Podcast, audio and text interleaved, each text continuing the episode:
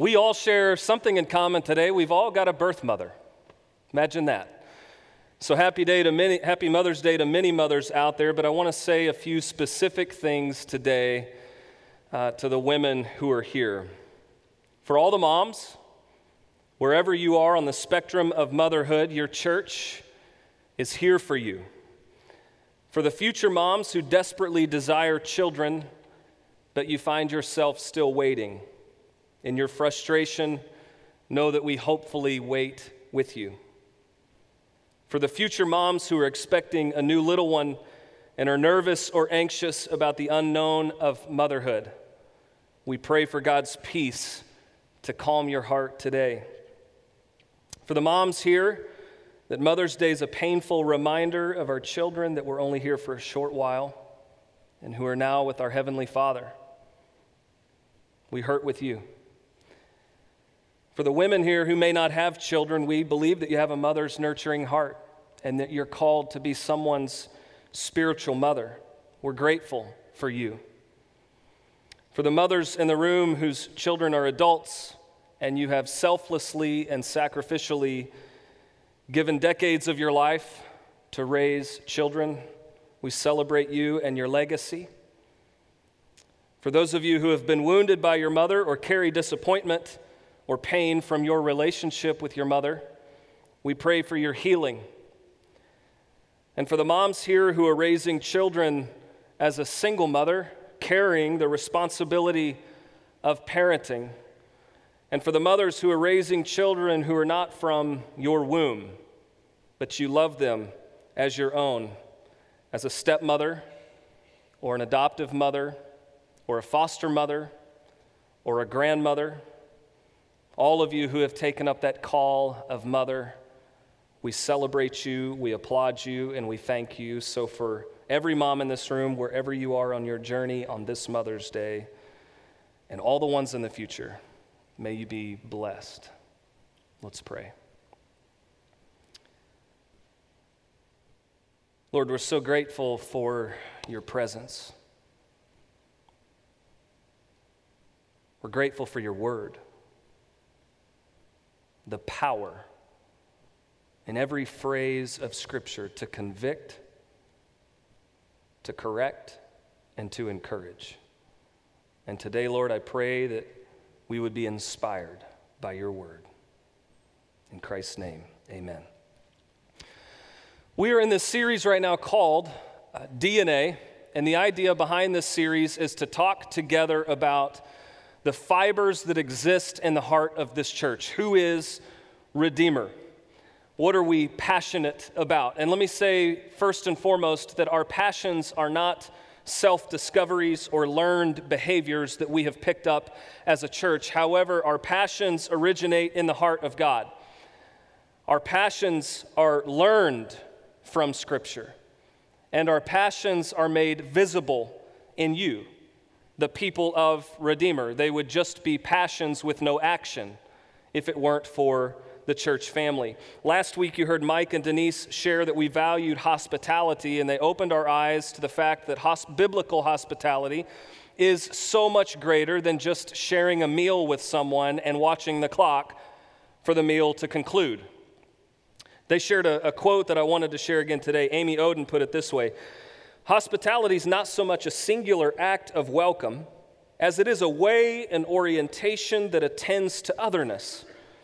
Listening and learning, valuing and honoring, the hospitable one looks for God's redemptive presence in the other, confident that it is there if one only has eyes to see and ears to hear. Biblical hospitality is what we stand for as a church. Today, I want to teach about family. The idea of a healthy family, because as a church, we believe in the organization, the institution of the family. We believe God created the family. It's His idea how He orchestrated the family. We want our families to be healthy. We want our marriages to be healthy. We want you to know that we care about your child from conception to college. As you hand them off to our children's ministry, we want them to learn and grow and develop to gain an identity in Christ, an understanding and knowledge of Scripture, and as they continue to grow through middle school and high school, that our high school ministry would hand them off then, firm in their faith, full of faith, and ready to embrace their college career walking with Jesus. Now, when I say the word family, various things come to mind. They probably already have for you. Family restaurant. Some of you are thinking about that right now. Family vacation, family creed, family reunion, we're going to call a family meeting, the family of God. Some of you enjoy family discounts. You've researched your family tree. You've had family planning, conversations, and you're on a family phone plan. Speaking of family phone plans, maybe you remember this Sprint commercial that was recently released. Hey, Mom, can Kevin Durant join our Sprint family plan? Sure, the more people we add, the more we save. Hi, Kevin Durant. Hey, Well, what do you say, KD? You want to be part of my family? I would love to join, but I can't. Why not? Because I'm not really here. You're dreaming. I'm dreaming. Yep. Join a Sprint family for as low as $25 a month, and for a limited time, get a switching bonus worth up to $650. Happy connecting from Sprint. The commercial ended with Sprint's wishes for your family, didn't it? They have this big plan in place, and the goal is for happy connecting. God has this big plan in place for your family, but many of you would say right now that there is not much happy connecting going on under your roof or with particular people in your family, your, your extended family. Happy connecting just isn't the case for you. When you hear the word family, you think family feud, right? You think family drama, family disagreement, family fight. I've heard a couple quotes that might be an adequate uh, representation of your family. The quote, um, you know, I, I smile because you are my family, but I laugh because you can do nothing about it. Or for those that would say insanity doesn't run through my family, rather it strolls, stopping and spending time to get to know everyone personally. Maybe in your family, crazy never skips a generation. Or maybe you're the one with the sign on your wall. Remember, as far as everyone else knows, we are a nice, normal family. One kid I heard said that the Wi Fi went out in his house and he had to talk to his parents. And he said that they seemed like nice people.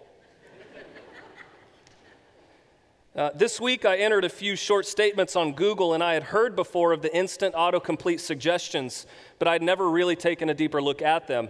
These are a reflection of what is popular and relevant based upon other searches on the internet. So I'm going to show you four autocomplete suggestions following four statements that I entered. My family, what, why is my family so crazy, so stupid, so poor? So mean to me?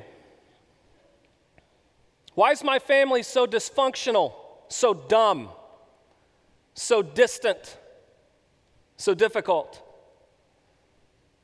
My family is not normal, not perfect, not happy, not supportive of me. My parents don't understand me. My parents don't like me. My parents don't love me. My parents don't care about me. Author Aaron Long says that family is usually considered to be the most important agent of socialization. As infants, we're completely dependent on others to survive. Our parents, or those who play the parent role, are responsible for teaching us to function and care for ourselves. They along with the rest of our family, also teach us about close relationships, group life, and how to share resources. Additionally, they provide us with our first system of values, norms, and beliefs, a system that is usually a reflection of their own social status, religion, ethnic group, and more. So, if Aaron Long is right, and if Google's autocomplete suggestions are right, we've got a problem. We've got a challenge on our hands that our families are fractured. They're wounded, right? They're faking it till you make it, if you will. I'd like to show you three more images. The first is where you were this morning, probably. You came to church from your home, and it's in your home that your flaws are most visible. It is in your home that your inadequacies are almost expected, right? Where other family members wake up and see you and they just expect, you know, the fangs to come out. At home is where you tell loved ones if other people knew what I see you do here. Or at home is where you feel like if other people knew how I was at home, would they like me, accept me? This is where we have our flaws. And then this is where you came this morning. You came to worship, and you came acting like you're perfect. And you came expecting everyone else here to be perfect. Let's just admit it, right? We walk in here and we act like life is peachy. No problems. I'm perfect. I got it going on. Everybody else better be perfect too, because I don't have time for imperfect people. I'm perfect. My family's perfect. No flaws here. The problem is, this is our reality. When you come to church, you bring all of the flaws and inadequacies that you have in your own home and your privacy into this family of God. You bring your individual family life, and collectively, all of those things are represented right here, right now. And here's the message I want you to hear based upon what I've just shared that is completely okay. There is no reason to fake it any longer because the church is a place where sick people should come. The church is a place where broken and flawed people should come. The church is a place where this broader sense of family should receive and welcome those with flaws and inadequacies. The church is a place where forgiveness and grace should flourish and abound. The church is a place where we are not judged for our issues, if you will, but we are received and welcomed and loved. That's what this church is. This church is not about a bunch of perfect people and perfect families coming in here and being perfect together in the presence of a perfect God. This church is a place where broken, fractured, hurting families who need hope and help and prayer can come and find those things. That's the purpose of church. If you are here and you're alive today, you are still under construction. And so is your family. God is still at work in your life. So, if the most important agent of socialization, our families, are fractured, how do we repair them? Thank you for asking. Please turn to Philippians chapter 2. Uh, we're going to look at a passage. You can go there on your phone, in your Bible, or in a red Bible that's located somewhere around you or under you. And we're going to look at a passage that I believe is a blueprint for you and I to take and copy paste off of Scripture into our families, into our homes, to build and maintain a strong, healthy family.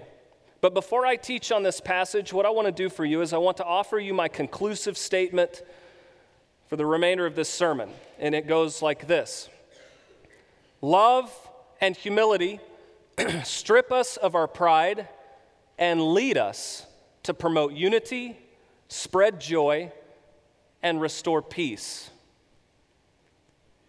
I wonder when you look at that short statement if you see words like love and humility and you think, I, I could use more of those in my home, in my relationships. Maybe you're thinking, my spouse could use some more humility, right? My children could use some more love. Maybe you're looking at this statement thinking, we need more unification and joy and peace in our home. Let's look at what Scripture says in verse 1. If you have any encouragement from being united with Christ, so stop there. Paul is speaking to the early church and he's saying, if you guys feel united, if, no matter what the numerators are, because there's a lot of numerators that are, that are very different, but if you have the common denominator of being united with Christ, if you belong in that family, then you are collectively the members of the same body. That's what God that's that's what God does. He takes the diversity of humanity and forms this family, no matter what our differences are. So we are united with Christ. members of the same body. It says, if you, if you have any comfort from his love, so if you've partaken in this everlasting love of God, which a byproduct of this given by his Spirit is comfort. If you have any fellowship with the Spirit, you know what the Spirit does? The Holy Spirit gives you a new life. The Holy Spirit gives you new gifts. The Holy Spirit gives you new graces and new favor that you never knew anything about before you met Christ. The old is gone. Any struggle you had with the old self, it's gone. You have everything new fellowship with the Spirit. If you have any tenderness, this is an enthusiastic, wholehearted sensitivity for one another. Tenderness is an enthusiastic, wholehearted sensitivity. And then it says if you have compassion, if you have a genuine concern for the well being of one another, both temporally here and now and for all of eternity, then he says, verse 2 make my joy complete by being like minded, having the same love, being one in spirit and in purpose. Everyone say, same love. Say, one in spirit. Say, one in purpose. You may be thinking, no, no, no, that's not my family. We, we operate on different scales of love and spirit and purpose. And maybe you feel that way in your marriage. Men, let me remind you of two, two rules that were taught to me 11 years ago about how to have a healthy, thriving, flourishing marriage. Rule number one the wife is always right. I apologize for the gentleman that just got elbowed. Uh, and by the way, this isn't biblical, this is just passed down through the generations. Just want to clarify. Uh, but, but the wife is always right. Rule number two when she's wrong, refer to rule number one. She's just never wrong. But if you think about it in our marriage relationships and our relationships with our parents and our children and our siblings, what kills our ability to love is this sniper that's always aiming right at your chest and its name is pride. Pride is the sniper that completely rids us of the ability to love and to share with one spirit and one purpose. As C.S. Lewis once said, pride is the mother hen which all under which all other sins are hatched. There are 12 words that could completely transform your life. There are 12 words that could not only strengthen your relationships, but could heal your broken relationships. And for the sake of putting words that you hear in your ears and then go to your heart, we want to put them into practice with our mouths today. So I'm going to state these 12 short words, four short statements, and I would invite you to repeat them after me just for the sake of accountability and practice, okay? These are words that you could put into practice today in your home. Nod your head if you're with me. Yes, I'm going to repeat after you. I'm going to practice this. Ready? Here we go. I am sorry. See, I hear a lot of people that aren't wrong very often. Come on, let's practice this. I am sorry. I, was, wrong. Was wrong. Please forgive me. I love you. I hope that felt good to say. Because for many of us, those are words that we don't often use to one another, to those that we love and cherish. We get in disagreements and we get into these quarrels in our families, and we cannot, due to our pride, approach one another in humility, confess that we've been wrong, ask for forgiveness, and express our love to one another. We let things linger, we let grudges grow in our hearts. You know, I'm reminded of when Paul said, Set your mind on things above where Christ is seated at the right hand of God. So if all of our minds collectively are placed on the same thing, the same place, the same Father in heaven, here on earth we're going to have disagreements. The body of Christ, marriage, family, siblings, parents, all of that is not about agreeing all the time. It's about letting our love for one another flourish despite our disagreements because our minds are set on the same thing. We are one in purpose, we're one in spirit. So, those that you do not see eye to eye with, your love and your relationship can still flourish today. Verse 3 Do nothing out of selfish ambition or vain conceit but in humility, consider others better than yourselves. Consider others better than yourselves. Possibly you've seen Ron Burgundy in the movie Anchorman, who says, You know, I don't know how to say this, but I'm kind of a big deal. People know me. I'm, I'm kind of important. He says, I'm not saying that I'm better than you, I'm just on a higher level of life than you are. Truthfully, we all kind of get stuck in thinking that about ourselves. Can you imagine? Can you imagine not just the world, but can you imagine your own home? Can you imagine the place that your own home could be? If everyone set aside the arrogance and the conceit and the narcissism, the selfishness, clothed themselves with humility, as Paul encourages, and considers others better than yourself? True humility is making other people the big deal, not yourself. True humility is not thinking less of yourself. True humility is thinking of yourself less.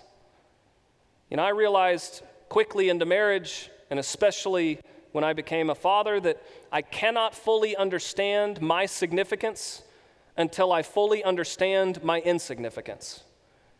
I cannot fully understand my significance as a follower of Christ, a man of God, a husband, a father, a son, a friend, and a brother until I really understand how insignificant I am. That anytime I love well, anytime I offer grace and forgiveness, anytime I promote unity and peace and joy in my relationships, it's not Adam Barnett doing those things. Adam Barnett has been put to death. It's the righteousness of Christ in me. If you see anything good in me, it's not me, it is the Lord. Therefore, I cannot fully understand my significance in my relationships today until I understand my insignificance. Verse 4 Each of you should look not only to your own interests. How many of you today have your own interests? Come on. You're thinking about doing them this afternoon, right? We all have interests. But also look to the interests of others.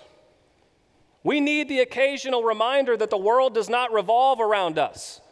So, friends, let me give you this occasional reminder the world does not revolve around you.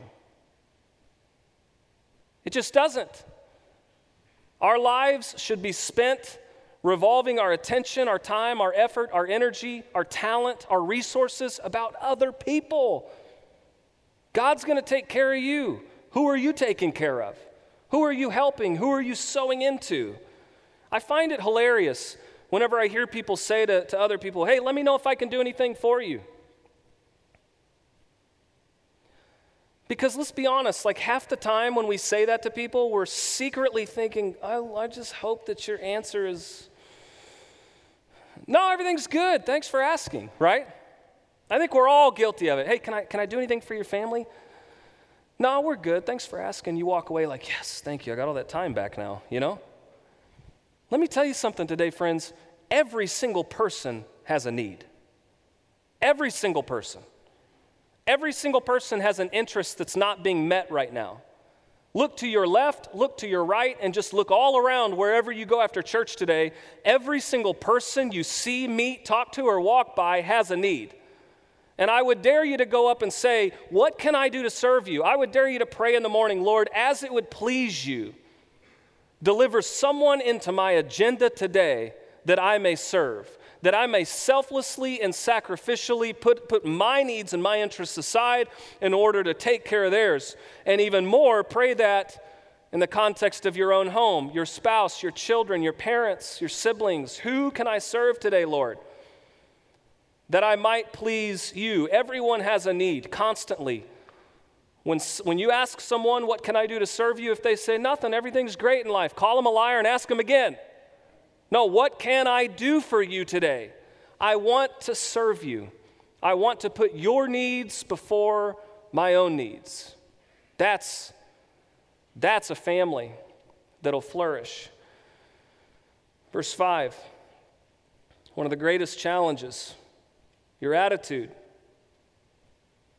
your tude as my children call it, should be the same as that of our greatest example of humility and service, Our greatest example of true friendship and grace, mercy, forgiveness, joy, unity, peace, love. Your attitude should be the same as that of Christ Jesus. The conduct, the conduct of Jesus Christ that we, we know of through Scripture should inspire and motivate and determine the way that we live today, the way that we interact with one another today. It's the bracelet that passed, that swept through our nation years ago. What would Jesus do? We need that reminder. How would Jesus interact with this person? What would Jesus say in this situation? How would Jesus love this person? So, in conclusion, I have a few questions for you, very practical, personal questions from the statement that I shared earlier. Let's revisit it that love and humility strip us of our pride and lead us to promote unity and spread joy and restore peace. How is your love today? How is your humility today? How is the unity in your life, in your heart, in your family today? How, how's, how's your joy? How's your peace? And if you might say to me today, How is it? It's fractured, it's broken, it's gone altogether. I, I don't have it. I haven't felt love in a long time. I don't have any humility towards this person. Unity, what is that? Joy? We haven't had a good belly laugh in years. And peace? No way. If you would say that you lack any of those, just one, we have a source. We have a source of all things, the provider that can restore love, restore humility, restore unity, restore joy, restore peace. He makes the crooked things straight, He makes the rough edges smooth. He's a healer. And so, if you lack any of these things, ask the source today. I'm going to leave you with this challenge again from Philippians 1, 2, verses 1 through 5. And the challenge is to take what you hear and to copy paste it into your home today. If you've gotten anything at all out of following Christ, if His love has made any difference in your life, and if being in a community of the Spirit means anything to you, if you have a heart and if you care, then do me a favor agree with each other, love each other, be deep spirited friends with one another. And don't push your way to the front and don't sweet talk your way to the top, but put yourself aside and help others to get ahead. Don't be obsessed with getting your own advantage. Forget yourselves long enough to lend a helping hand to one another and think of yourselves the way that Christ Jesus thought of himself. Let's stand together and worship.